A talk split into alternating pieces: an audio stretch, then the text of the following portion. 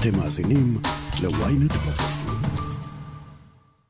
מדינת ישראל מתגאה בנתוני אבטלה נמוכים כמו לפני משבר הקורונה, אבל המעסיקים נעלמו העובדים. אני שרון קידון, וזאת הכותרת. קודם כל, יש הרבה משרות פנויות, נכון? עכשיו, את תשאלי בכל זאת, אז איפה הם? אני חושב שבריאיון האחרון שהיה לי, בא לפה בן אדם שעבד בחברות עיבוד שבבי, כמו החברה שלנו, וביקש, אמר לי, לא, יש פה יותר מדי רעש במפעל. אמרתי לו, אבל זה התחום, התחום זה מכונות שעושות אה, ייצור ממתכת אה, של חלקים, מאוד קטנים, מאוד מדויקים, זה, זה יוצא רעש. וזה דברים שכאילו לפני כן היה ברור לכל אה, עובד שמגיע לכזאת חברה. וזה רק מראה שהם מחפשים היום יותר את הנוחות, ולא אכפת להם, כי הם יודעים שיש ביקוש מאוד גבוה לעובדים האלה, בטח לעובדים טכניים, עובדים מקצועיים, והוא אומר, אוקיי, אז לא אצלך אני נמצא במקום אחר, וגם אם המקום הזה לא ייראה לי, אז אני אעבוד חצי שנה. אני אעבוד שנה. יוסי טובור, מנכ"ל ישראמט, חברה לייצור מתכות ממרכז הארץ, מחפש עובדים כבר מספר חודשים. מאז החזרה לשגרה שאחרי הסגרים, עברה כמעט שנה, ועדיין הוא לא מצליח לגייס עובדים.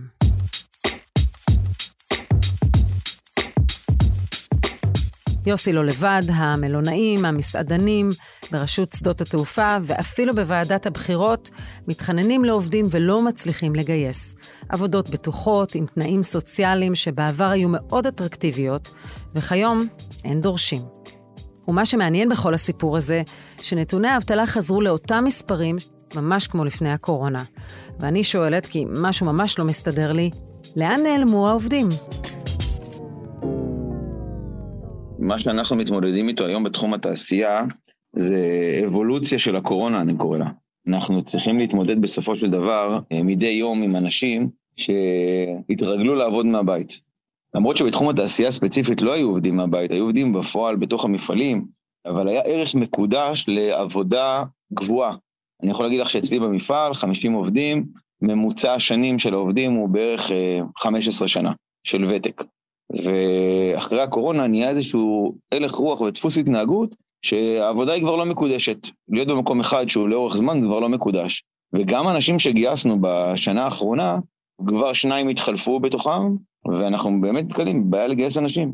אנשים נכנסו לדפוס אה, עבודה של אה, לעבור מחברה לחברה, מי שמציע לו אה, קצת יותר נוחות או קצת יותר אפשרות בעיקר לעבוד מהבית, אז הוא לוקח את זה ועוזב אותך בלי סנטימנטים למקום העבודה. יש לך הסבר רציונלי למה שקורה? הרי זה לא עניין של כסף. מה שקרה בתעשייה בעיקר, הייצור פחת, ושחררו אנשים, הורידו להם את המשרות. ואנשים התחילו לחפש ולמצוא מקומות אה, עבודה אחרים, וכשרצית להחזיר אותם חזרה, אז כבר העבודה שיש לה איזשהו אה, אפיון של עבודה אפורה, בעיקר בתעשייה, עבודה שצריך ללכלך ידיים, עבודה שצריך להזיע בה, כבר לא קורצת להם, למרות שהשכר שלנו בתעשייה הוא 40 אחוז יותר גבוה מהשכר הממוצע במשק. היום מגיעים למשכורות של 15,000 שקל ו-16,000 שקל, ובכלל בשנה האחרונה, בשנתיים האחרונות, השכר בתעשייה עלה ב-2,000 שקל, השכר הממוצע בתעשייה, ועדיין קשה להביא עובדים, כי הוא מחפש את העבודה יותר במקומות שהם יותר, אה, נקרא לזה הייטקיסטים, וזה גורם לנו למחסור באמת אה, אה, משמעותי.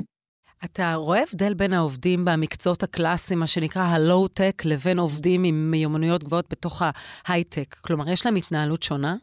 אני חושב שהסיבות שהם מוצאים את עצמם, שאנחנו כ- כמנהלים מוצאים את עצמנו במצוקה, היא שונה בין שני הסקטורים האלה. כי הסקטור של העובדים בלואו-טק נחשפו למשהו אחר, נחשפו במהלך הקורונה לעבודות שהם, לא בושה להגיד את זה, זה עבודות שהם עובדים בשחור, וכשהם היו מקבלים כסף מהמדינה ובנוסף עובדים בשחור, הם מצאו את עצמם נחשפים לעבודות אחרות, הם יבדקו את כמות העובדים שוולט העסיקה, ומגיעים שם למשכורות של עשרת אלפים שקל, אם תקחי כל האנשים שהיו לפני כן מבקשי עבודה בתחום הלואו-טק, תראי כמה מתוכם פנו לוולט ותראי שזה יצר לנו עוד משבר, עוד מצוקה בגיוס עובדים, לעומת הסיבה שהניעה את האנשים שהם יותר, כמו שאמרנו, יותר מקצועיים, אנשי האלקטרוניקה שלנו, המהנדסים שלנו, שהם באמת בעקבות המצב החליטו לפנות לחברות שהתנאים שם יותר נוחים. והתעשייה בסוף, זה הכושר היצרני של המדינה, הכושר ייצור של המדינה, שהיא מתבצעת בתפוקות גדולות, היא חייבת את הכוח אדם הזה, והוא לא זמין להם. יוסי טובור, תודה רבה על השיחה הזו. תודה רבה לכם.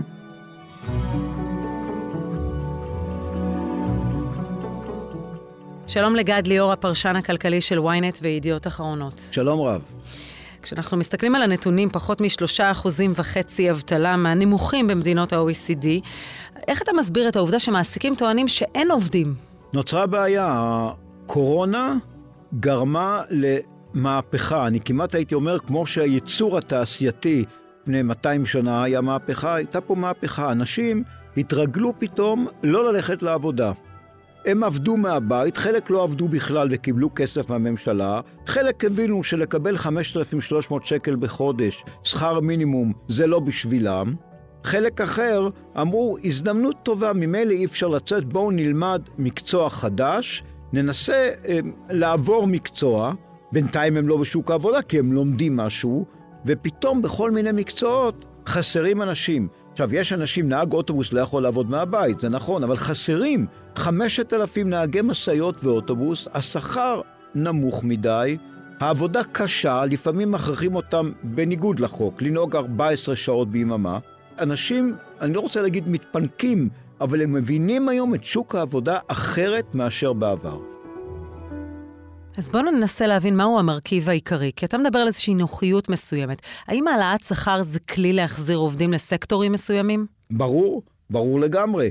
אגב, השכר בישראל הוא לא כל כך נמוך. השכר הממוצע בישראל, שהוא כ-12,000 שקל, הוא לא נמוך גם יחסית לאירופה. דברים שמייצאים מישראל לאירופה עולים שם פחות מאשר פה.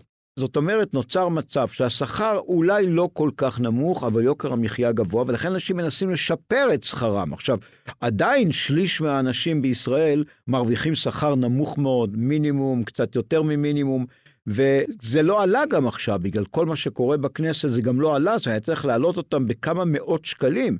אנחנו באינפלציה של 4 אחוזים. בקיצור, האנשים לא רוצים לעבוד בתנאים האלה. עכשיו תשאלי, אבל חסרים מהנדסים שהשכר גבוה, גם הם רוצים.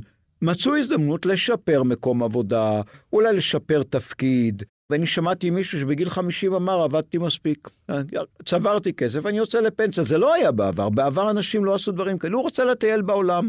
הוא אומר, יש לי מקצוע, אם אני ארצה אני אחזור. עכשיו, יש מקצועות שקשה מאוד להגיע אליהם, זאת אומרת, טייס. טייס אי אפשר, זה לא מורה לנהיגה 18 שיעורים ועובר מבחן. זה, זה מקצוע. ברגע שהטייסים יצאו ופיטרו אותם, וחלקם החליפו מקצוע, כי גם זה לא מקצוע כל כך קל, החליפו מקצוע. קשה נורא למצוא, זה כל העולם, זה לא ישראל. אין טייסים, אין צוותי אוויר, אין מכונאים, אין, אין דיילות, אה, או דיילים. בעיה קשה של מקצועות שאנשים אולי לא מעשו בהם, אמרו בואו נחליף. שנתיים הייתה פה קורונה בכל העולם, וחל מפנה בעולם שגרם לזה שחסרים עובדים בכל המקצועות. אנחנו מתייחסים לקורונה כמרכיב מרכזי שהשפיע על שוק העבודה, אבל גם ההייטק הישראלי, שהוא קטר ואנחנו גאים בו, ואומת ה start-up nation, הכל יפה וטוב, אבל גם הוא השפיע על הצרכים של העובדים ועל מה, מה העובדים רוצים היום. שכר גבוה, השכר הממוצע בהייטק הוא היום יותר מ-30 אלף שקל, הממוצע. אני לא, זה מקצוע חשוב, ההייטק הוא המון מקצועות, כן, וזה חשוב הכל. אני לא בטוח שצריך להרוויח שם פי חמש מאשר עובדת סוציאלית, מאשר אה, אה, אנשים אחרים. בכלל, כל מערכת השכר בארץ היא פגומה. אני כתב כלכלי ותיק, ואני זוכר שסיקרתי בשנת 85, נדמה לי זה היה, את דוח ועדת זוסמן. עברו מאז 37 שנים, אני אומר במילה אחת על מה מדובר. זה דוח שקבע מנגנון לקביעת דירוג השכר בישראל. לא יכול להיות מצב שסבל, סבר, בסדר, בנמל אשדוד, מביא 80 אלף שקל הביתה, ומנהל החשבונות מביא 15 אלף. זה בלתי הגיוני לחלוטין. עכשיו, עם כל הכבוד שהוא עושה עבודה קשה, אותו סבל, אגב, יש כאלה שמכוונים אוניות, אומרים שזה גם מקצוע קשה והכול. לפני שנתיים היה בדוח השכר אחד מהם שקיבל 100 אלף שקל לחודש. מנתחים בבתי חולים ממשלתיים לא מקבלים שכר כזה. לוח, כל לוח השכר בישראל הוא מעוות לחלוטין. שוק העבודה השתנה. הדור שלי, דור ה-X, והדור לפניי, ה baby boomers, כמו גד, אנחנו התרגלנו לעבוד בצורה מסוימת. עובדים ימים שלמים ומשתדלים להישאר באותו מקום עבודה שנים. ה millennials, כמו רון העורך שלנו, צריכים דברים אחרים. גמישות, תנאים מפנקים, ושיבינו את סגנון העבודה השונה שלהם. וזה מחלחל לכולם.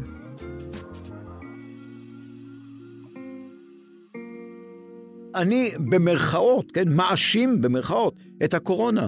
פתאום אנשים היו בבית, פתאום אנשים הבינו שהם לא רואים את הילדים. יש את הבדיחה הזו שמישהו ירד לסלון וראה אישה, אומר לה, מה את עושה פה? היא אומרת לו, אני אשתך. זאת אומרת, אה, אה, אנשים אה, שלא היו בבית. עכשיו, תשאלי בכל זאת, אז איפה הם? הרי שיעור האבטלה בישראל, התחלת ואמרת, הוא מאוד נמוך. קודם כל, יש הרבה משרות פנויות, נכון? זה גם סתירה. יש 155 אלף משרות פנויות, ויש 200 אלף מובטלים. למה 155 אלף לא הולכים לעבוד? כי הם לא רוצים.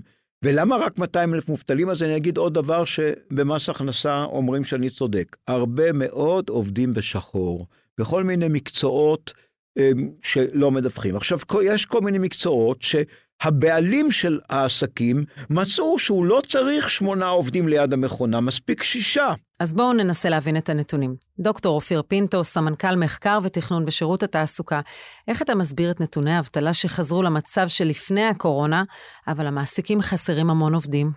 אז אה, מצד אחד, כשהאבטלה יורדת למעשה, הצלחנו לחזור עד כמה שאפשר בנתוני המקרו למצב שקדם לקורונה. לפני הקורונה היינו עם שיעורי אבטלה נמוכים, היינו עם שיעורי השתתפות בעבודה יחסית גבוהים, ודי הצלחנו לחזור למצב שהיה לפני הקורונה. הדבר היחיד שעדיין לא התאזנו בו זה בהיבט של משרות פנויות, שבעבר היינו על סדר גודל של 90-95 אלף משרות פנויות בכל רגע נתון, ואחרי הקורונה אנחנו נמצאים עם סדר גודל של 150 אלף משרות פנויות. אחד ההסברים לזה זה בעצם שהמשרות הפנויות שייכות לשתי קבוצות. קבוצה אחת זה הקבוצה של המשרות הגבוהות, נקרא לזה, משרות של מתכנתים וכולי, שעוד לפני הקורונה היה מחסור במדינת ישראל במתכנתים. אנחנו יודעים שמעסיקים ישראלים פנו לקבל שירותי תכנות גם מאוקראינה, גם מהודו, עוד לפני הקורונה. עכשיו, כשאנחנו רואים שדורשי העבודה לא בהכרח מתאימים לעבוד במשרות האלו, אין להם את האיכויות שנדרשות כדי לעבוד במשרות הגבוהות האלו, אנחנו מהצד השני גם רואים צמיחה של המשק, אנחנו רואים שהמשק יותר הולך למקום של להכניס טכנולוגיות חדשות, ואז יותר ויותר מעסיקים רוצים להתפתח להיבטים הטכנולוגיים, אז אנחנו רואים שלמעשה נוצר איזשהו אה, גידול בכמות המשרות הפנויות בקבוצה הגבוהה הזאת, שאין לה מי שימלא את הביקוש. מהצד השני יש משרות נמוכות, משרות שהן אה, בעבר היו משרות של אה, סטודנטים, משרות שאולי של אנשים עם רמת מיומנויות יותר נמוכה, או, או אנשים עם פחות הכשרות, ולמעשה אנחנו רואים שהיום דורשי העבודה שפעם היו ממלאים את המשרות האלו, היום הם פחות רוצים את זה. הצעירים של היום ממוקדי מטרה, והם שואלים את עצמם איך זה ישרת אותם.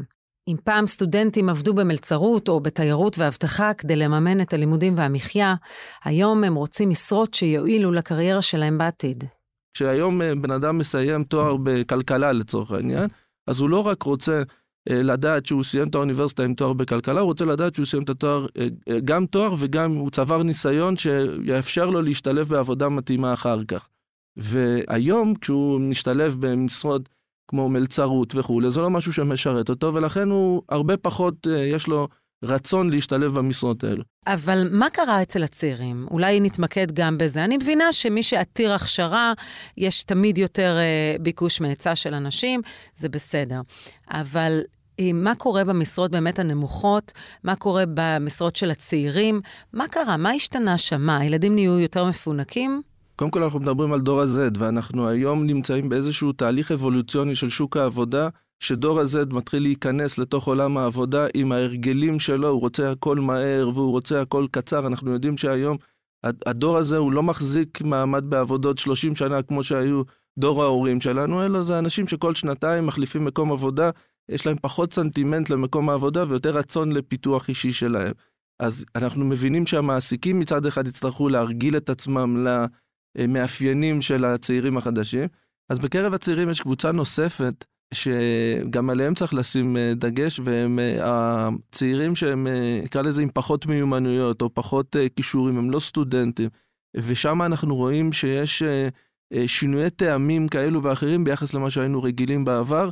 אגב, נגיד, הרבה מהם זה צעירים מהחברה הערבית, שאנחנו רואים שגם שיעור דורשי העבודה אצלנו בשירות התעסוקה גדל בהשוואה למה שהיה לפני הקורונה. אם היום אנחנו, אם לפני הקורונה היינו רגילים ל-27% מדורשי העבודה, הם היו מהחברה הערבית, היום אנחנו על 36% מדורשי העבודה מהחברה הערבית, לא כולם הם צעירים בגילאים של 15-24, אבל אנחנו רואים שם גידול מאוד מאוד משמעותי. ויש עוד בעיה, עלייה בהיקף הצעירים בחברה הערבית שלא עובדים. אחרי גל הפיגועים האחרון הפיץ ארגון להב"ה כרזות נגד העסקת ערבים, וכשיש מעסיקים גזעניים שמסרבים להעסיק אותם, הם ייפלטו בסוף משוק העבודה בכלל. כשאנחנו מסתכלים על גברים בני 15 ומעלה, אנחנו רואים ירידה מ-65% שהיינו לפני הקורונה ל-64% שאנחנו נמצאים היום. זה אולי אחוז אחד, אבל זה, זה דבר משמעותי שהוא מתרכז ברובו בגילאים של 15-25, וזה מראה שמשהו קורה שם לא רק בהיבטים של סטודנטים, שמחפשים לדעת מה יוצא לי מזה ומחפשים להשתלב באיזושהי אה, עבודת הייטק או עבודה מהירה כזו או אחרת, אלא גם אצל צעירים ערבים שפתאום הם לא רוצים ללכת ולעבוד לצורך העניין במלצרות או בעבודות אחרות שבעבר היינו אה, רגילים למצוא אותם שם. האם השינוי בשוק העבודה הוא זמני, או שכדאי למעסיקים להתרגל לעובדים מהזן החדש? הודעה קצרה, ומיד נמשיך עם הכותרת.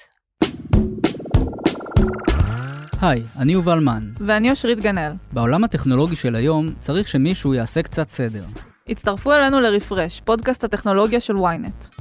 בכל שבוע נדבר על מה שחדש ומעניין בעולם הדיגיטלי. רשתות חברתיות, גאדג'טים, המצאות חדשות, וגם הפוליטיקה של חברות הענק. חפשו רפרש בוויינט או באפליקציית הפודקאסטים שלכם.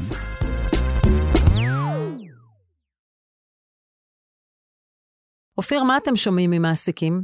הם נתקלים בדרישות חדשות מצד העובדים? אנחנו רואים היום שלצורך העניין צעיר ישר אה, מתחיל לחשוב אה, איך הוא עובד מהבית, או מבוגר שעבד בתקופת הקורונה מהבית ופתאום הוא שם את זה כדרישת חובה, ומעסיקים שמהצד השני מנסים לחזור עד כמה שאפשר למציאות שקדמה לקורונה ולנסות להגיד שהשנה וחצי, שנתיים האלו של הקורונה, למחוק אותם ולחזור לעבר.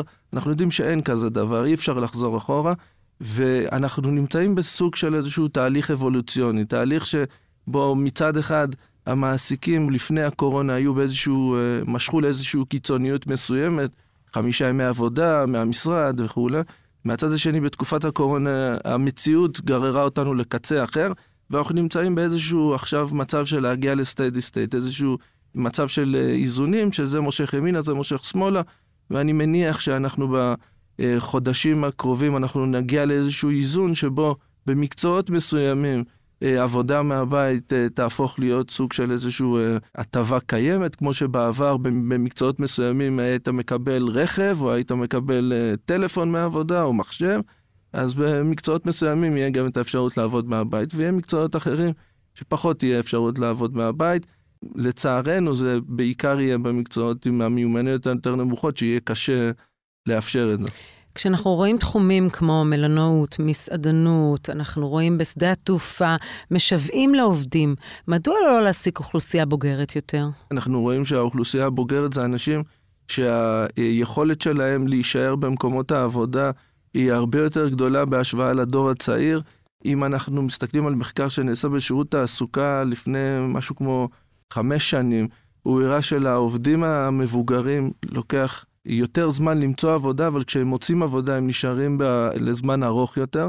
אנחנו מסתכלים לצורך העניין על דיינרים בארצות הברית, ששם אנחנו כן רואים אה, אנשים מבוגרים שממלצרים ולאו דווקא צעירים. זה סוג של תהליך שיצטרך uh, להיעשות בשינוי ציפיות uh, של מעסיקים, uh, מי העובד או מי הטייפקאסט של העובד שהם uh, uh, הולכים uh, לפגוש. Uh, משרות הפנויות שהיום המעסיקים, uh, בעיקר ב-level הנמוך, צריכים, יכול להיות שאולי בעתיד אנחנו נראה שטכנולוגיה מחליפה אותם. והתהליך הזה הוא תהליך בריא של צמיחה. בסופו של דבר, כשאנחנו רואים שמעסיק נדרש להכניס טכנולוגיה חדשה, אז uh, הטכנולוגיה הזאת למעשה מייצרת צמיחה במשק, היא גורמת לעובדים שעבדו בעבר בעבודות יותר, uh, מיומנויות יותר נמוכות, יותר רוטיניות כאלו, מכריע, uh, uh, המציאות הזאת מכריחה אותם לעבור הכשרות מקצועיות כדי לשפר את המיומנויות שלהם, כדי שהם כן יצליחו להשתלב במקום העבודה ב, בעבודות טובות יותר. זה כולל גם את הצעירים מצד אחד, וזה כולל גם את המבוגרים, כי מבוגרים הרבה פעמים, הם uh, מגיעים אחרי 20-30 שנה של ניסיון תעסוקתי, הם בטוחים שמה שהיה הוא זה שיהיה, והם לוקח להם זמן להבין שגם המציאות משתנה. זה פשוט עניין של זמן, של, של האבולוציה עד שהיא תקרה. דוקטור אופיר פינטו, סמנכ"ל מחקר ותכנון בשירות התעסוקה, תודה רבה על השיחה הזו. תודה רבה, שרון. גד ליאור בחזרה אליך. אז למרות שרשות המיסים מתגאה בעמידה ביעדי הגבייה, בוא נאמר את האמת, הרבה עובדים למדו בקורונה לעבוד בשחור. בעבר היה עומד מחוץ לחנות חוקר מס, מסתכל על חנות כלשהי, יכול להיות חנות ספרים אחרת, רואה כמה קליינטים יש, ורואה ושואל אותם מה קניתם, מה עשיתם בחנות נעליים, ורואה שבחנות הנעליים יוצאים עשרה אנשים בשעה עם נעליים. והבעל החנות מדווח בסוף היום שאצלו קנו רק עשרה אנשים כל היום. היום יש בעיה. קונים באונליין ודרך הטלפון, ומעבירים לו את התשלום בביט או בכל מיני פפר, כל מיני דברים אחרים שהוא... זה לא מגיע אליו. עכשיו פותחים בנק דיגיטלי כבר. רשות המיסים מתקשה לעמוד בזה, כבר לא מדבר על ביטקוין ודברים אחרים. חוץ מזה, השוק השחור הולך וגדל. אי אפשר לדעת כמה הון שחור יש, כי הוא שחור, לכן... אבל ההערכות הן שבערך 20 אחוז מהתוצר של מדינה, את יודעת מה התוצר של המדינה הזאת? 1.4 טריליון שקל תעשי מזה 20 אחוז, הגענו ל-300 מיליארד שקל הון שחור. זה מתחיל ברופאי שיניים, שלוקחים במזומן, ממשיך במוסך, שאומר, תשמע, אני אעשה לך גם טיפול, אה, תן לי חצי רק ב... כל מיני דברים מהסוג הזה, ו- ורשות המיסים למרות זאת גובה הרבה יותר, אז תשאלי איך, כי פעילות המשק גבוהה מאוד, ולכן יש עלייה בגביית המיסים. גד ליאור, תודה רבה. תודה. העובדים של היום שינו טעמים. הם מעדיפים גמישות על פני ביטחון, עבודה מהבית על פני מקום עבודה מסודר, ולא חוששים להחליף עבודות בתדירות גבוהה. הקורונה, ההייטק והדור החדש של הצעירים שנכנסו לשוק העבודה שינו את פניו. אבל בואו נאמר ביושר, מי שצריך להשתנות בהתאם, אלו המעסיקים. וזה לא רק הכסף. המעסיקים צריכים להבין שהגבינה זזה. מקומות העבודה צריכים להיות יותר מוכווני יעדים ולא שעות משרד, ולדבר בשפה של העובדים החדשים. ותמיד יש גם את האפשרות, אתם יודעים, ללכת על בטוח ולחזור לגייס את בני ה-40 וה-50, שיש להם סגנון עבודה יותר מסורתי. בכל מקרה, הכוח עבר לעובדים, ואולי אחרי שנים של כוח מעסיקים, זה לא דבר כל כך נורא.